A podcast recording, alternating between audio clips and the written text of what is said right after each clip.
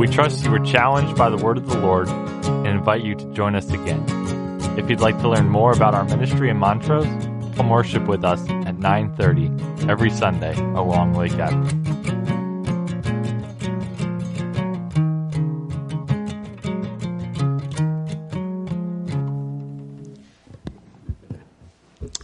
Well, good morning. Welcome to Montrose Bible Church on this, the third Sunday of Advent. Our focus this Advent season has been on the King of Glory. Two weeks ago, we looked at who is this King of Glory. We learned that the King of Glory is none other than the Lord Jesus. Strong and mighty, strong in battle, the Lord of hosts. Jesus is the King of Glory. Last week, we were asked the question, how will the King of Glory come? Hebrews chapter 2 sums this up nicely. Let's turn there.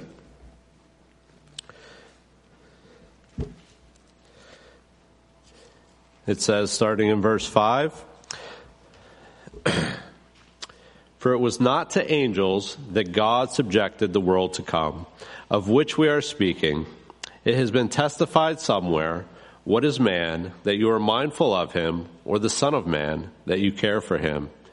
You made him for a little while lower than the angels. You have crowned him with glory and honor, putting everything in subjection under his feet. Now, in putting everything in subjection to him, he left nothing outside his control. At present, we do not yet see everything in subjection to him. But we see him who for a little while was made lower than the angels namely Jesus, crowned with glory and honor because of the suffering of death, so that by the grace of God he might taste death for everyone. We see that he came to put everything under his subjection, and we see him crowned with glory, not based on the throne on which he sits, but rather by his suffering and death. When we think of the death of a king, it symbolizes the end of a reign or a defeat by his enemies. But Christ was different. He died to conquer. Revelation 1 17 to 18 says this says, When I saw him, I fell at his feet as though dead. But he laid his right hand on me, saying, Fear not. I am the first and the last and the living one. I died, and behold, I am alive forevermore, and I have the keys of death and Hades. Christ is alive and he holds the keys to death and Hades. But this brings us to our question for this morning. When will the King of glory come? Let's pray. Dear Lord and Heavenly Father, we thank you so much that we can come, that we can uh, be here uh, this morning to worship you. We just pray that as we open your word this morning, that you would just uh, reveal your word to us. I pray that you would uh, give us understanding of your word. And I pray that we would uh, just long for you, Lord. And I pray these things in Jesus' name. Amen.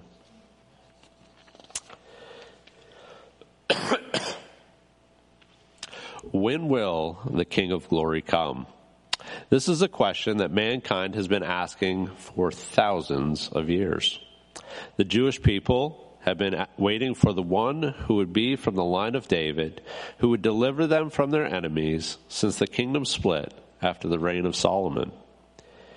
Yet when he did come, most of them missed it because he, being Jesus, didn't fit into their preconceived notion of what the King of Glory would do when he came.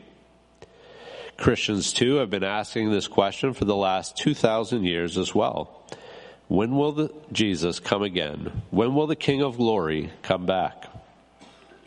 And as interesting as it is to try and pinpoint the exact date Jesus is coming back, it is simply something we are not meant to know.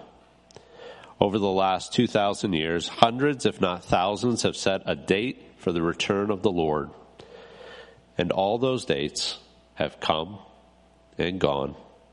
And here we are, still waiting. So when we ask the question, when will the King of Glory come? We aren't asking if he's coming on the 19th or if he's coming on the 28th. We aren't asking if he's coming in the year 2023 or if he's coming in the year 3023. Rather, the question is more of a yearning for the King of Glory. When will the King of Glory come? Or maybe we could rephrase it to say, King of Glory, when will you come? This is to be our heart's desire a desire for the Lord to come back, an eager anticipation of the King of glory. And isn't that what we celebrate during the Advent season? So today we are going to look at Psalm 102 to see an example of one who was longing for the King of glory. Psalm 102 is a psalm of affliction. We don't know its author, although some speculate that it could be one of the prophets like Daniel Jeremiah, or Nehemiah. We also don't know when it was written. It could have been written before the exile, and the psalmist was talking of Jerusalem being in a metaphoric state of ruin. Or it could have been written during the Babylonian captivity, and the author was mourning the actual physical destruction of Jerusalem. We simply do not know. What we do know is the heart of the author because he pours it out here for us. Let's read Psalm 102, starting in verse 1.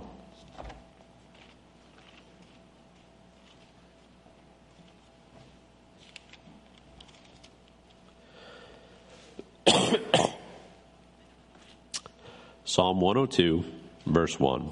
Hear my prayer, O Lord. Let my cry come to you. Do not hide your face from me in the day of my distress. Incline your ear to me, answer me speedily in the day when I call. For my days pass away like smoke, and my bones burn like a furnace. My heart is struck down like grass and has withered. I forget to eat my bread because of my loud groaning. My bones cling to my flesh. I am like a desert owl of the wilderness, like an owl of the waste places. I lie awake I am like a lonely sparrow on the housetop. All the days of my enemies taunt me. Those who deride me use my name for a curse. For I eat ashes like bread and mingle tears with my drink because of your indignation and anger, for you have taken me up and thrown me down. My days are like an evening shadow. I wither away like grass. But you, O Lord, are enthroned forever. You are remembered throughout all generations. You will arise and have pity on Zion. It is the time to favor her. The appointed time has come. For your servants hold her stones dear and have pity on her dust. Nations will fear the name of the Lord, and all the kings of the earth will fear your glory. For the Lord builds up Zion he appears in his glory. He regards the prayer of the destitute and does not despise their prayer. Let this be recorded for a generation to come, so that a people yet to be created may praise the Lord, that he looked down from his holy height.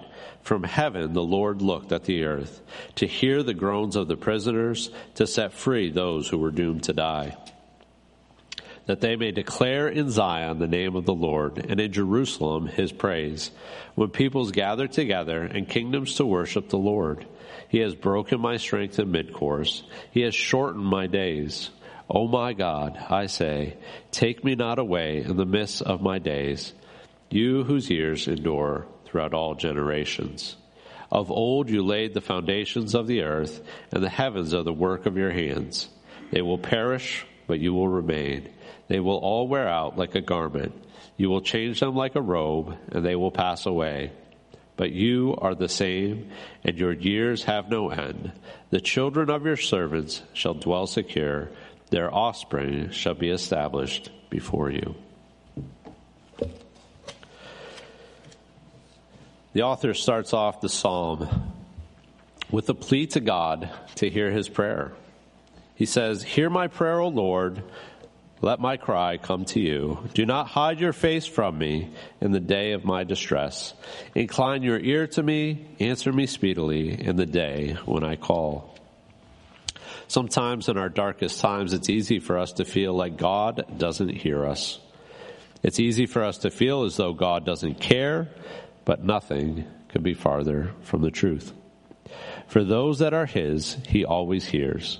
He always listens Consider the words of David in Psalm 139.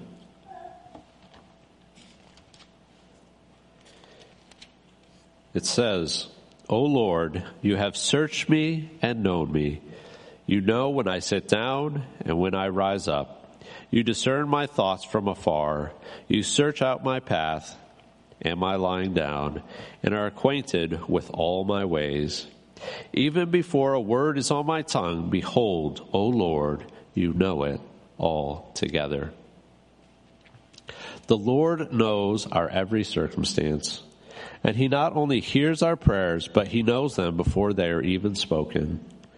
And yet He still wants us to pour out our hearts to Him. He wants to hear our thoughts, know our sufferings, and hear our petitions. So that is exactly what our author is going to do. He is going to tell the Lord about his affliction, his pain, and his suffering. Look back with me to Psalm 102, verses 3 through 11. It says this For my days pass away like smoke, and my bones burn like a furnace. My heart is struck down like grass and has withered. I forget to eat my bread because of my loud groaning. My bones cling to my flesh. I am like a desert owl of the wilderness, like an owl of the waste places. I lie awake. I am like a lonely sparrow on the housetop. All the days of my enemies taunt me. Those who deride me use my name for a curse. For I eat ashes like bread and mingle tears with my drink because of your indignation and anger, for you have taken me up and thrown me down. My days are like an evening shadow. I wither away like grass. When we look at these verses, it's hard not to have pity on this author. His life passes away as meaningless and quick as smoke. Think back to the summer when we had a couple of days of that horrendous smoke from the wildfires in Canada. That smoke and haze was incredible. And yet, as intense as that was, it's gone and kind of forgettable. That was this man's life.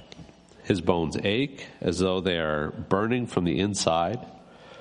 Sounds incredibly painful. And he is so discouraged that he describes his heart as withering like grass. He feels so alone, he compares himself to a desert owl, a bird that wanders around the wilderness all alone. He forgets to eat and is literally described as just skin and bone. If those physical things weren't bad enough, he has enemies taunting him, using his name as a curse word. This guy is in a rough place. Yet look where his focus goes to. Verse 12. But you, O Lord, are enthroned forever. You are remembered throughout all generations. You will arise and have pity on Zion. It is the time to favor her. The appointed time has come. For your servants hold her stones dear and have pity on her dust. Nations will fear the name of the Lord, and all the kings of the earth will fear your glory. For the Lord builds up Zion. He appears in his glory. He regards the prayer of the destitute and does not despise their prayer.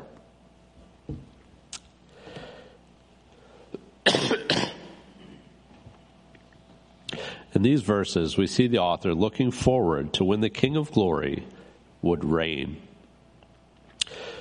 The first thing we see of this reign is that it has no end. This was the promise to David that the Jews would have been looking for in their Messiah. Turn with me to 2 Samuel chapter 7 to hear this promise of the Lord to David.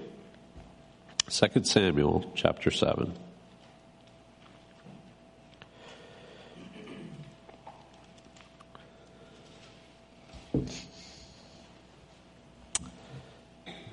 Starting in verse 5, it says this Go and tell my servant David, Thus says the Lord, Would you build me a house to dwell in?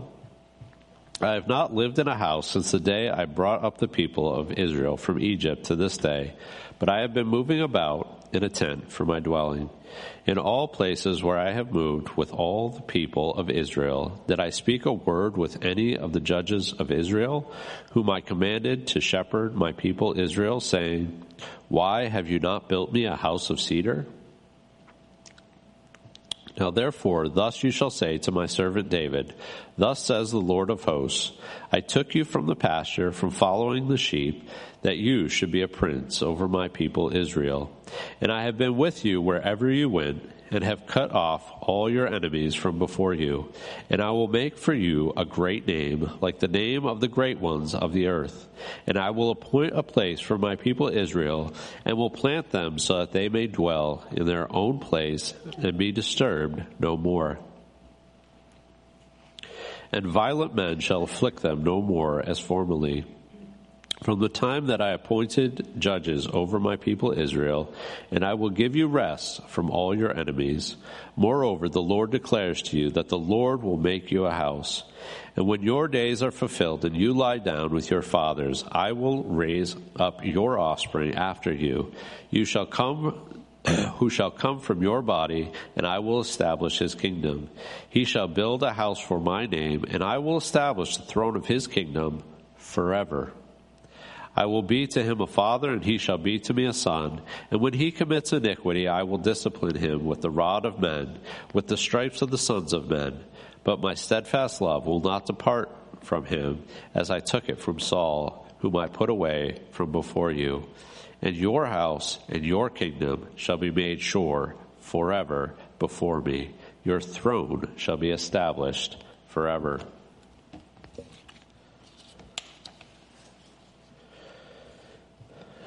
You see, this promise from God would be twofold. God would raise up Solomon, and Solomon would build for God a house.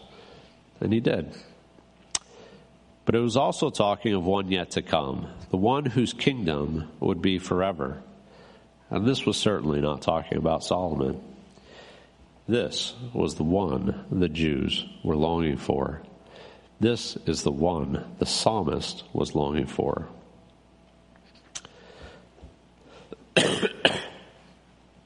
We also see that his reign will be remembered in every generation.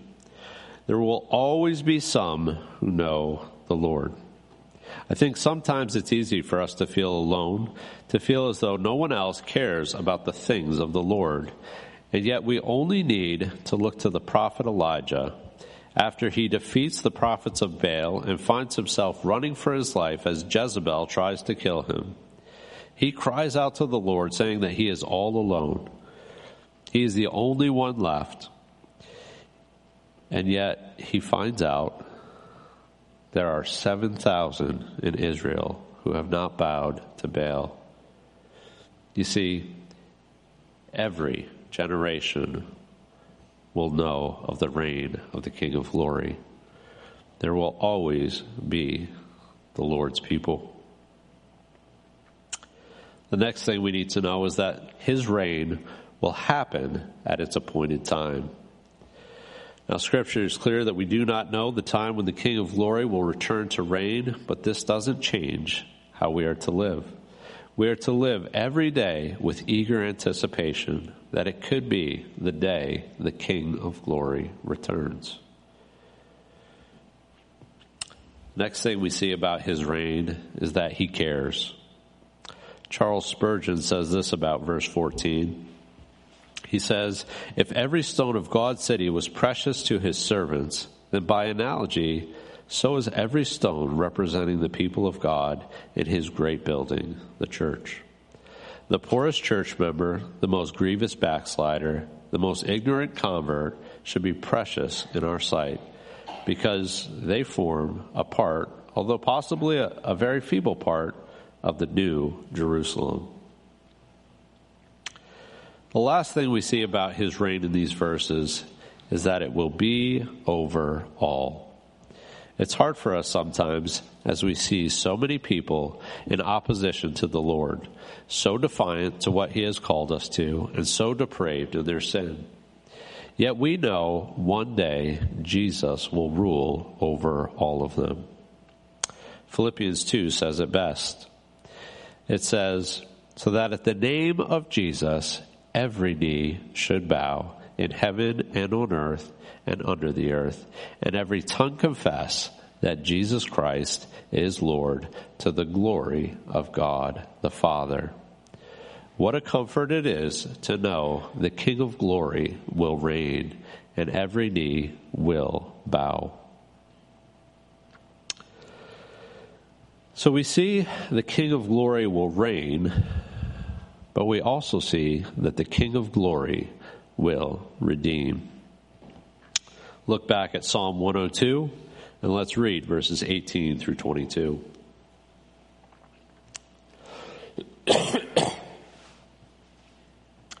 Let this be recorded for a generation to come, so that a people yet to be created may praise the Lord.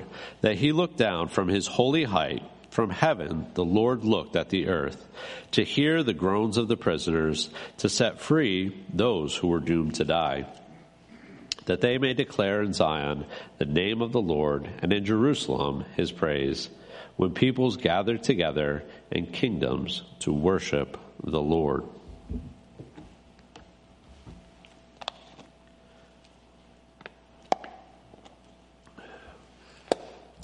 As we touched on in the last section, the author has confidence that God will reach his people across generations. In working with youth for the better part of the last 20 years, I've often heard youth speakers and youth workers concerned for being relevant. They are worried that it, if they aren't up on the latest pop culture or aren't wearing the latest fashion trends, that they won't be able to minister to youth and teens. This kind of thought is now creeping into our churches as a whole, and we feel the need to entertain and attract. And yet, this isn't what we are called to. We need to take that which has been recorded in the Word of God and proclaim it. Because it was written for the time period of the author and for every generation to follow. And if we faithfully proclaim it, the Lord will be praised. And this is the message that the author wants recorded for the generation yet to come that God looked down from his holy height. From heaven, the Lord looked at the earth. He heard the groans of the prisoners, and he set free those who were doomed to die.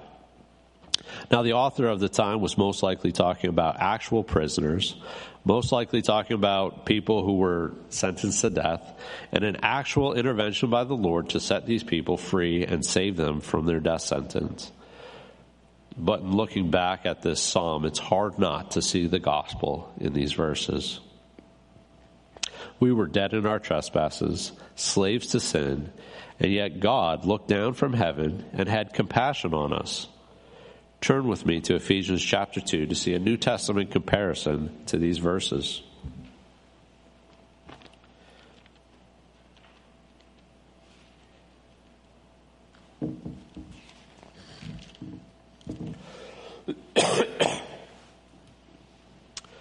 Ephesians chapter 2, starting in verse 1.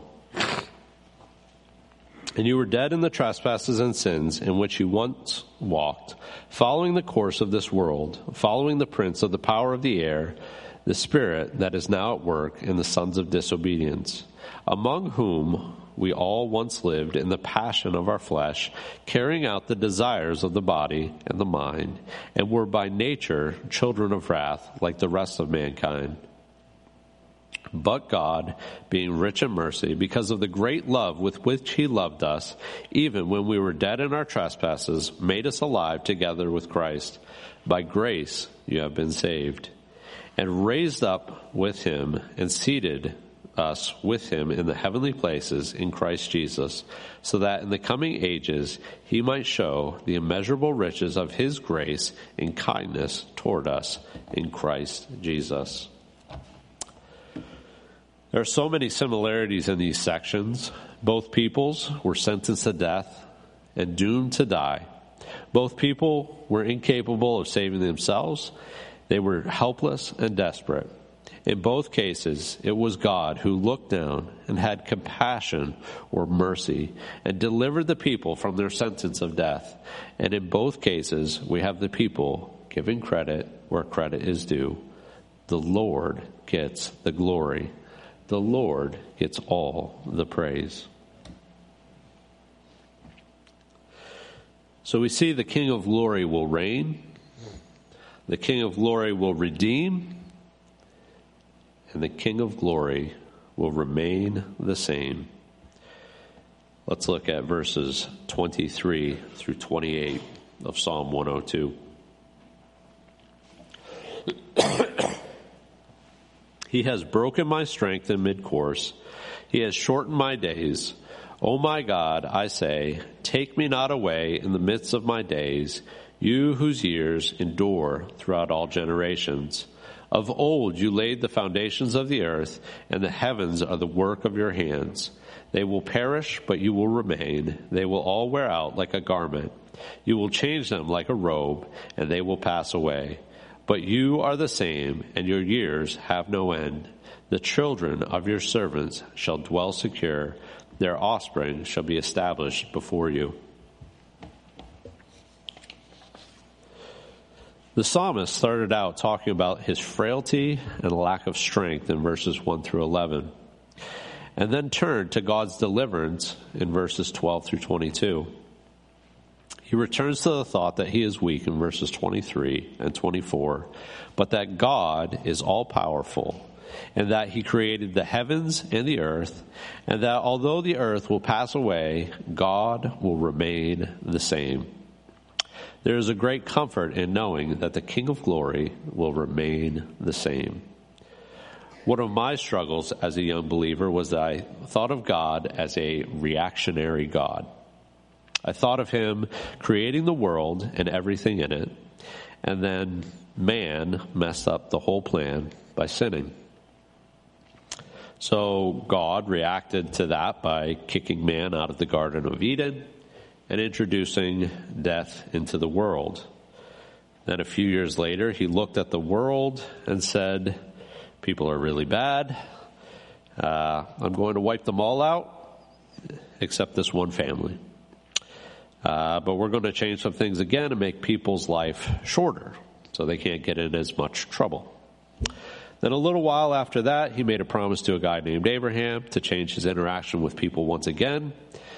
And then he would change things again when Moses came around, and so on, and so on.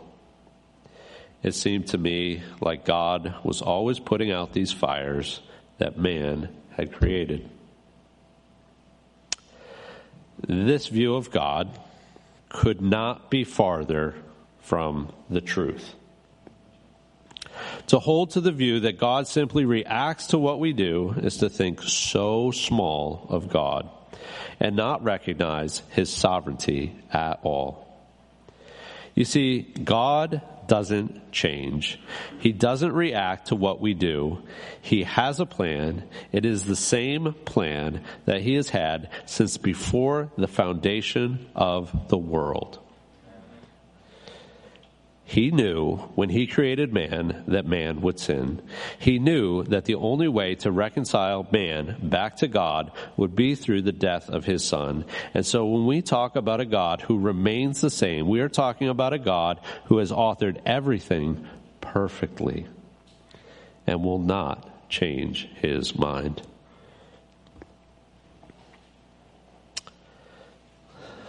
The psalmist concludes this psalm by saying this. The children of your servants shall dwell secure, their offspring shall be established before you. Meaning, Lord, Even if I don't see your deliverance, I know deliverance is coming. And maybe it will be to my children's generation, maybe to their children's generation, but it is coming. So, when looking at the question, when will the King of Glory come? We don't know when he will come. What we do know is that the King of Glory will come. And when he does come, the King of Glory will reign over all. Let's pray.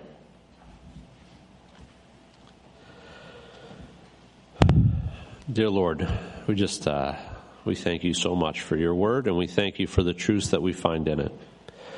Lord, I just pray uh, that we would eagerly anticipate your coming, Lord. I pray that we would look forward to the day when you will reign. Lord, I thank you that as the King of glory, you have redeemed us. And Lord, I thank you that you will remain the same yesterday, today, and forever. And Lord, again, give us a longing for you. And I pray these things in Jesus' name. Amen.